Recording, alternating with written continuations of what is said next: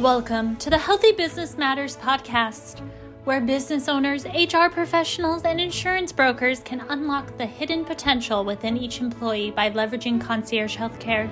In each episode, your hosts unpack navigating solutions like theirs to drive better employee engagement, productivity, and more importantly, overall quality of life. So grab your morning coffee, start your commute, and welcome your hosts, Nathan Baar and Dr. Andrew White.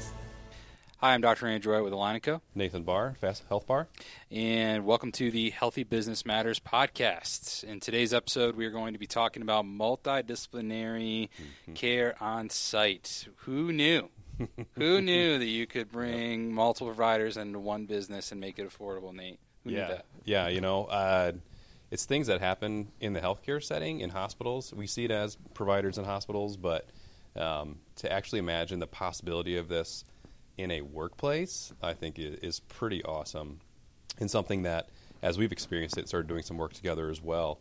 It's this whole idea that we said, you know, we do great work apart, right? You can work with a business, I can work with a business, with organizations, and it's phenomenal. But when you bring solutions like ours together and others, um, we're much better together, and the results do show that. So yeah, and. Yeah one of the things that Nate and I were, you know, we were super excited about when we started talking about this was you know, we both acknowledged that mm-hmm. when we started working with these companies, that one of the biggest frustrations that a lot of them had was that they often, if they've made the jump into captive level funding, self funding, they have a bunch of vendors that they've either worked with or are working with. And then they get frustrated that they have all these little individual vendors tackling these individual problems, and the engagement's kind of low to medium across the entire board. Mm-hmm. And one of the things that you and I realized was, you know, if we just started leveraging each other, then we can spike engagement. We already have great engagement. We already mm-hmm. have remarkable engagement compared to mm-hmm. most of our peers in general, which is what makes it special. But if we were working together, mm-hmm. so one of my chiros was talking to a, a patient who was struggling or employee was struggling with their you know their high blood pressure medication mm-hmm. or they're trying to get off a medication then we can say oh well have you talked with tammy uh, the nurse practitioner she's going to be here tomorrow mm-hmm. have you talked to her about that yeah. no oh okay i'll ping her real quick and i'll make sure that she talks to you about that yeah. or vice versa if one of tammy's uh, appointments they mention you know my shoulders really been bothering me i've been doing this you know my my I feel my ergonomics are off at my, yeah. my workstation, or I, I, feel like I tweak something, and I might need to go to like Ock Health. You know, we could avoid the claim by Tammy saying, actually, you know, mm-hmm. Dr. Justin's gonna be on site tomorrow. Mm-hmm. Let me let me shoot him an email real quick. I'll see if he's any resources immediately for you, but then he can, you know, he, he can get you seen. And so we've been uh, mm-hmm. talking a lot about this idea of rather than working in these silos being able to work collaboratively together, not just with our companies either. Actually, you have a, yeah. relationship with a RX vendor, right? Yeah, we found out that there, there, are certain things we talk about scope of practice, right? There's certain things we're going to be the best in the world at, certain things you're going to be the best in the world at, and then on the RX side, we found a, a partner that they do RX sourcing really, really well, and so it's not.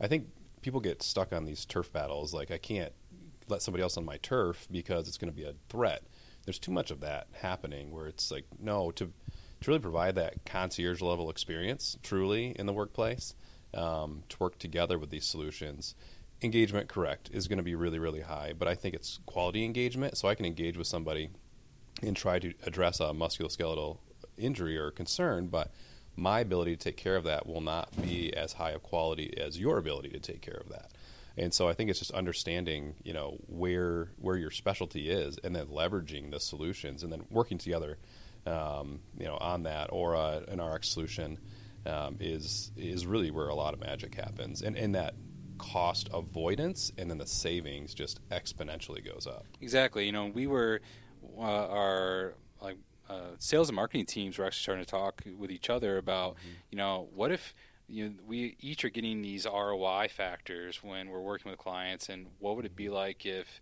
that was exponential? Like if we're if you have a client working with all of us and we're all driving engagement together, we're all marching together, like the ROI is going to be even greater that way. Mm-hmm. And you know, one of the things that I noticed early in my career, you know, before I went into private practice, I was looking at hospital settings that had chiropractors, and there's a Mm-hmm. few, like all the VAs have uh, chiropractors in them, but specifically, I was looking at the Cancer Treatment Centers of America.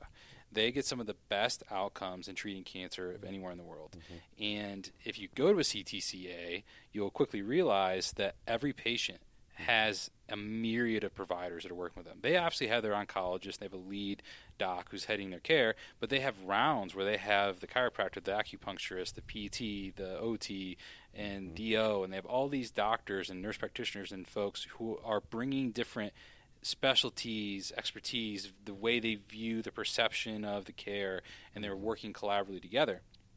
And so a lot of the data is proving out that the best hospitals in the world mm-hmm. and the best multidisciplinary clinics in the world are getting the best outcomes, which begs the question, why don't all hospitals do this? Mm-hmm. And I think the answer is money, right? It's mm-hmm. expensive to have a bunch of providers all working on one person's case.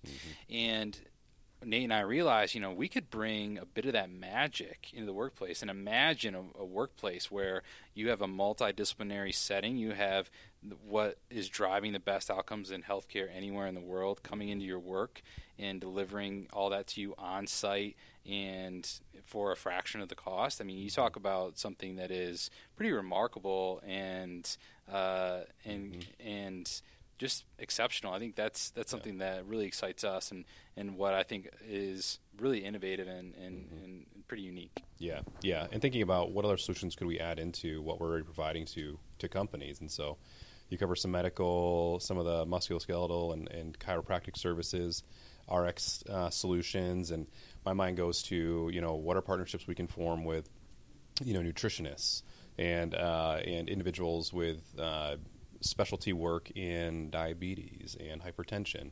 It, it seems expensive. It, it really does at the face face level of it. You're like, man, I just cannot.